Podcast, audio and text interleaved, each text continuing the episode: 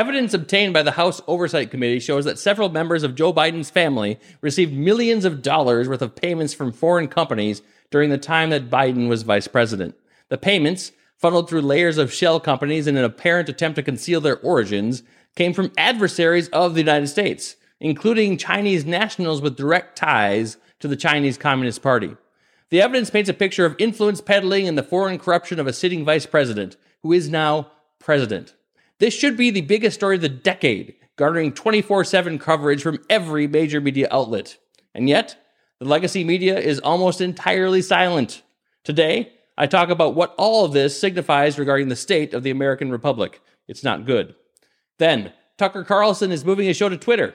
A 20 year veteran Chicago prosecutor resigns, denouncing Soros backed Chicago DA Kim Foxx, and the Democrats continue their attempts to benefit politically from the death of Jordan Neely. I'm Doug Wardlow, and this is Founding Principles. It is time to go on offense. This is Founding Principles with Doug Wardlow. On Wednesday morning, House Committee on Oversight and Accountability Chairman James Comer held a press conference detailing the committee's findings to date in its investigation into Biden family foreign corruption. The records and data uncovered by the committee point to a potentially massive influence peddling and payment for access scheme involving multiple members of the Biden family, including Joe Biden, during the time he was vice president. The House Oversight Committee subpoenaed four different banks for information on specific in- individuals and companies working with the Biden family and their business associates, and they have obtained thousands of bank records in response. According to a House Oversight Committee memorandum, the quote, bank records show how the Biden family, their business associates, and their companies received over $10 million from foreign nationals companies. The committee has identified payments to Biden family members from foreign companies while Joe Biden served as vice president and after he left public office. The money ended up in bank accounts of 10 different Biden family members, including Joe Biden's brother and his wife, Hunter Biden, Hunter Biden's wife and ex wife, Beau Biden's wife, and three Biden grandchildren. And the payments came from source, foreign sources, notably including companies in China with very close ties to the CCP. The scale of the payments and corruption appears to be enormous. Indeed, the Biden family's banking activities led to the submission of 170 suspicious activity reports to the U.S. Treasury Department, most of them during Biden's tenure as vice president under Obama. Biden associates set up over 20 different companies to accept the payments from the foreign national companies and shuffle the money around. 16 of them were set up during the time that Biden was vice president. This is obviously quite suspicious. Why did they need so many shell companies? Why shuffle money around? There's only one reasonable conclusion. Well, they were trying to hide something. It is thus pretty clear that Biden associates were basically attempting to launder money, setting up multiple layers of shell companies in a setup that was as complicated as possible in order to make the source of the payments more difficult to trace. Payments were made from one LLC, LLC to another, and the ultimate payment source was wired to a Biden associate. Oversight Committee Chairman Comer remarked that the setup, quote, looks like an organized crime unit. And indeed it does. Comer further observed that we've never seen a presidential family receive these sums of money, especially from our adversaries.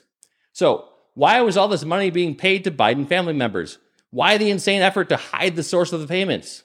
Well, there is no Biden family business to speak of, and it doesn't appear that the Bidens provided any actual goods or legitimate services or work in return for the payments and the payments were indeed coming from adversaries of the United States, most notably from China. Indeed, Chinese nationals who work with and probably for the CCP paid millions of dollars to benefit the Biden family through the network of shell companies Biden family associates set up.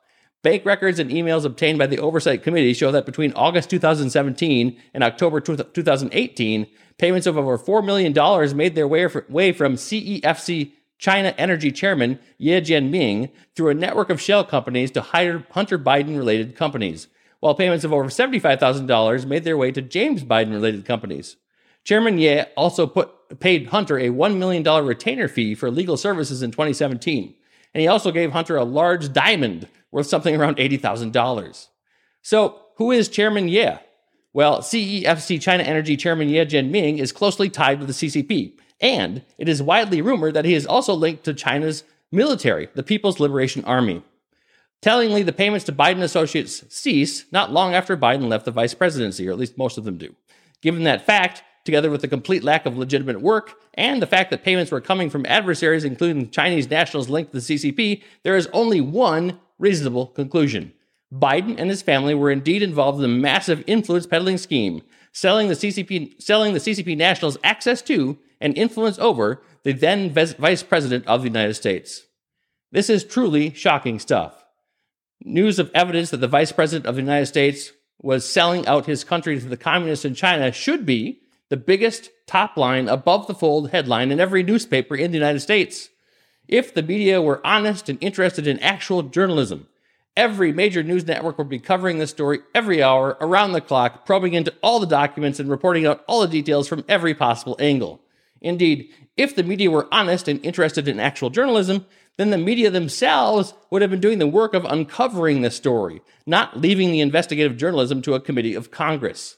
But of course, the legacy media are not at all honest. They are not at all interested in investigative journalism, or any sort of legitimate journalism for that matter. The legacy media have been saying that none of this happened while Biden was vice president. Now we know that that is simply not true. Biden continues to deny, deny that anyone in his family received any money from China. Well, that's also been proven to be completely false. Biden continues to say he had no knowledge of any of this. That's just completely implausible. Members of the legacy media even said that the Republicans would never be able to obtain any bank records proving anything. Well, now we have the bank records. And the payments from the Chinese nationals to Biden associates have been confirmed. So, have legacy media journalists issued mea culpas? Have they owned up to completely being totally wrong? Of course not. Well, what are they doing? Well, they are refusing to report on the story, of course. They are burying it. Only outlets like Epoch Times, Breitbart, and more conservative news sources are really reporting the story. The legacy media, meanwhile, by and large, well, they're breath, breath, breathlessly reporting on the arrest of Republican Congressman George Santos. That's what they were doing yesterday. It's interesting that Santos was arrested on the same day that the Oversight Committee held its press conference reporting out its evidence of unprecedented foreign corruption of the executive branch. It's almost as if the arrest was timed to give the left wing media something to focus on, a story they could use to preempt and bury the story of Biden family payments from China and other foreign nationals. I suspect that's exactly what happened. The U.S. Attorney's Office for the Eastern District of New York is probably full of Democrats and leftists, just like much of the rest of Biden's Justice Department. One thing is certain the complete lack of coverage of the House Oversight Committee's, Oversight Committee's press conference by the legacy media confirms beyond any shadow of a doubt that the legacy media are merely the propaganda arm of the Democrat Party, pushing out leftist talking points and dutifully ignoring all stories that might portray leftist political leaders in a bad light.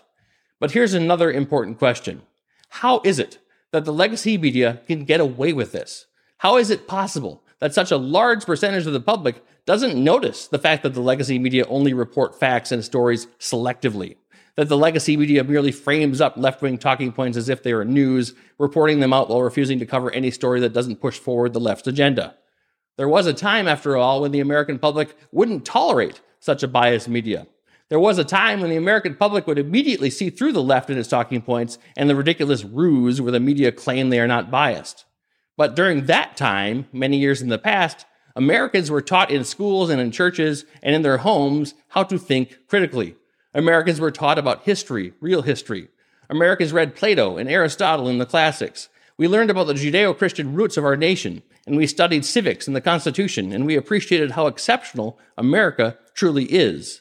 That American public of the past, steeped in our history, was sufficiently inquisitive and sufficiently concerned about the well being of our society and our fellow man that they would reject today's sham media en masse.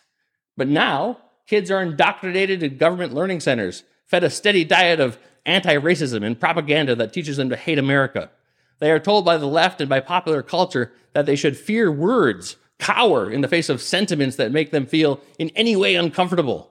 The leftist indoctrination sends kids the message that humans are weak and that they have no agency. So don't bother to question the elites. Don't bother to question your betters, the media and the Democrats. They are your guardians, goes the leftist line. They will allow you to indulge in self worship and shield you from anything that might distract you from focusing entirely on, the, on your feelings and your pursuit of pleasure for pleasure's sake. And so the fact that the media feels that they can simply not report on evidence that an American vice president, now president, was likely bought off by the Chinese Communist Party, that shows us how very far America has already fallen. And it shows us how much work we need to do to keep our republic. That work begins with the defense of free speech. We need to put an end to government censorship of conservative speech on social media platforms. We need to stand up for free speech as the linchpin of a functioning representative republic. We need to do everything we can to prevent the government from censoring or sponsoring certain messages and pushing them out through the vast apparatus of the federal government and its leftist media allies. And we need to support free speech platforms like Twitter. But even that won't be enough because a populace that is indoctrinated and conditioned to see themselves as weak and in need of protection, and a populace that has been indoctrinated into leftism and worship of the self, and a populace that lacks critical thinking skills or even the desire to engage in any analysis of issues beyond what gratifies themselves at any given moment, well, that populace won't be able to take advantage of the freedom of speech. And it certainly can't sustain a Republican form of government. So it may be true, as Aristotle wrote, that democracy always devolves into tyranny. But there are things that we can do to stave off tyranny and save our freedoms for future generations. It begins by speaking truth by educating our kids, our own kids, and keeping them out of government indoctrination centers, or at least carefully monitoring their education and taking pains to correct the misinformation being doled out in public schools. School choice is also incredibly important, perhaps the most important issue out there today. And so too is religious worship and education. Churches. Churches should be engaged in the issues of the day and also directly engage in the education of children.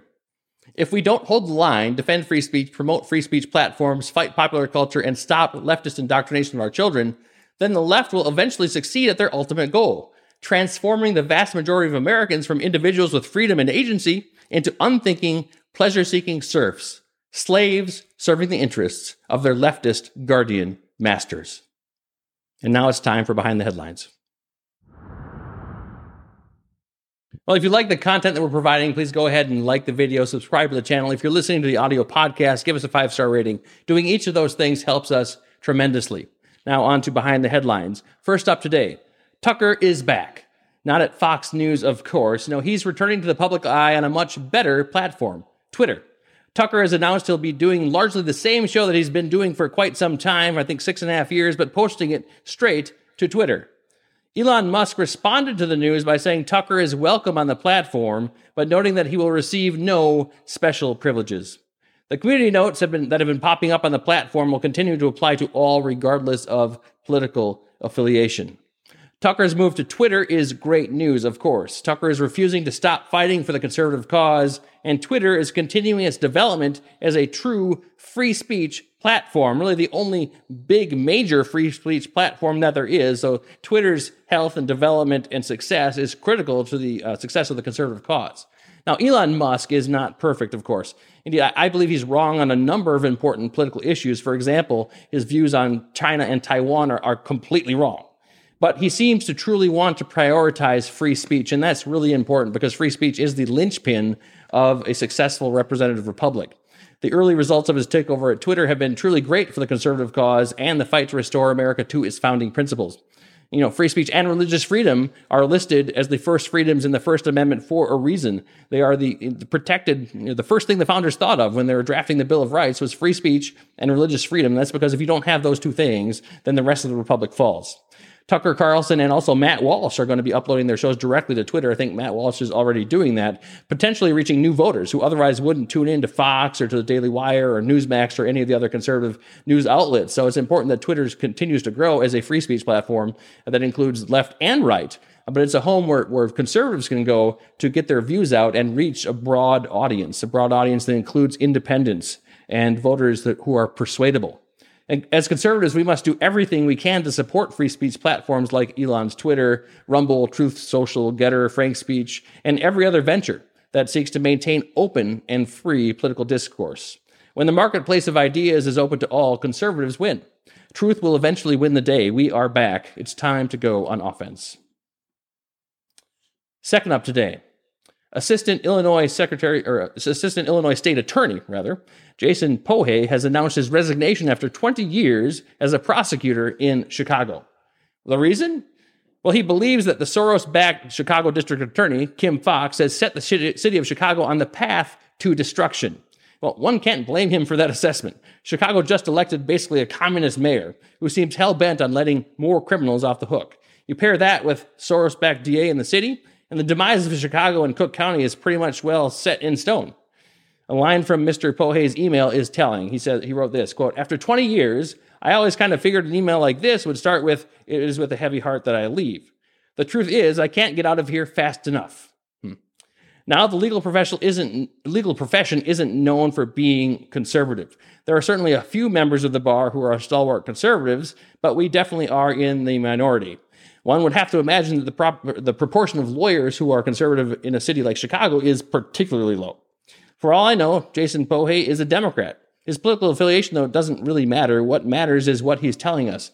He's a 20 year veteran prosecutor who believes that the left, led by Soros backed prosecutor in Chicago, has placed our third largest city on the path to destruction, and he wants out. Now, we could clean up our cities tomorrow. It wouldn't be that difficult. If our leaders would put their efforts into prosecuting criminals and ensuring that lawbreaking has consequences, into restoring the ethic of legal obligation, and habituating the norm of law abiding behavior, our cities would quickly become significantly safer. Rudy Giuliani's transformation of New York City demonstrates that this is true. But what are the odds of it actually happening? Well, unfortunately, not too high. And if it does happen, it's not going to happen anytime soon. At some point, one would think that, think that things would be so bad that leaders would be forced to act. But with a populace that is increasingly encouraged to focus only on its feelings and self gratification, and a media that covers up the truth, leftist leaders can largely inflict carnage in our cities without being fear without fear of being called to account. So ultimately, it's not looking that good right now. The safe bet is to leave the cities if you can and move to suburban or better yet, rural communities. Keep your family safe and vote for change. Change at the ballot box and also with your feet. Third and finally today, by now everyone has heard about Jordan Neely, who died after he threatened to do violence against passengers on a New York City subway train and was then, then restrained by a couple of Good Samaritans, principally one individual, a U.S. Marine. Thanks to social media, a tsunami of information came crashing into the public sphere within minutes and hours of the incident, even as commentators and politicians jumped ahead of the facts and tried to tee up Mr. Neely as the next St. George Floyd. The usual race baiters, like Al Sharpton, used the death of Jordan Neely to further their own destructive agendas, of course, and within hours, AOC publicly declared the white Marine as a murderer. Now, I know what you're thinking. None of this is really surprising. We expect leftists to take every killing or tragedy where the people involved match their desired racial narratives and try to exploit it to the max- maximum extent possible, regardless regardless of truth, regardless of logic. If they can spark civil unrest or riots, well, they think that's a wonderful thing. And if that's what you're thinking, that this isn't surprising, you would be exactly right. It isn't. However, lots of these commentators and politicians, they're not speaking about who Jordan Neely was. He was apparently known for his erratic behavior and threats and violence. And he was known for dressing up and dancing to Michael Jackson music. Several videos of those performances have surfaced. He was also apparently homeless and dealing with serious mental health problems. Now, this is sad, and we should obviously try to do more to help people afflicted with mental illness, including those who suffer from addiction, and particularly those folks. But here's something that's even less known, at least to those who get their information from the legacy media. Neely was apparently arrested over 40 times, 44, I believe. At the time of his death, Neely had an arrest warrant out uh, a warrant out for his arrest for a November 2021 case in which he was accused of assaulting a 67 year old woman in the East Village. If Neely had been put in a submission hold for dancing like Michael Jackson, well, that would have been a very bad thing. If Neely was put in a submission hold because he was having a breakdown and threatening people with violence, well, that's a totally different story. And it, it seems like that's exactly what actually happened. Public forums like Reddit show many subway passengers knew who Neely was and knew about his violent and unstable tendencies. But truly, this should not be a national news story. A local man who was threatening subway passengers died. Many much more terrible and tragic deaths, violent murders, take place in cities all across our country every single day. So, why is Jordan Neely national news while all those terrible violent murders and victims of those violent murders get zero attention from the media? Well, it's because one political party is trying to push the ridiculous false narrative of systemic racism, attempting to divide Americans, sow chaos, and tear down our society. It's sad, terrible, and pathetic that the Democratic Party has sunk so low. Well, that's all for today's show. Thank you so much for tuning in. If you like the content that we are providing, give us a like, subscribe to our channel. If you're listening to the audio podcast, give us a five star rating. And be sure to tune in next time for Founding Principles with Doug Wardlow. And one more thing remember this the CCP must be destroyed.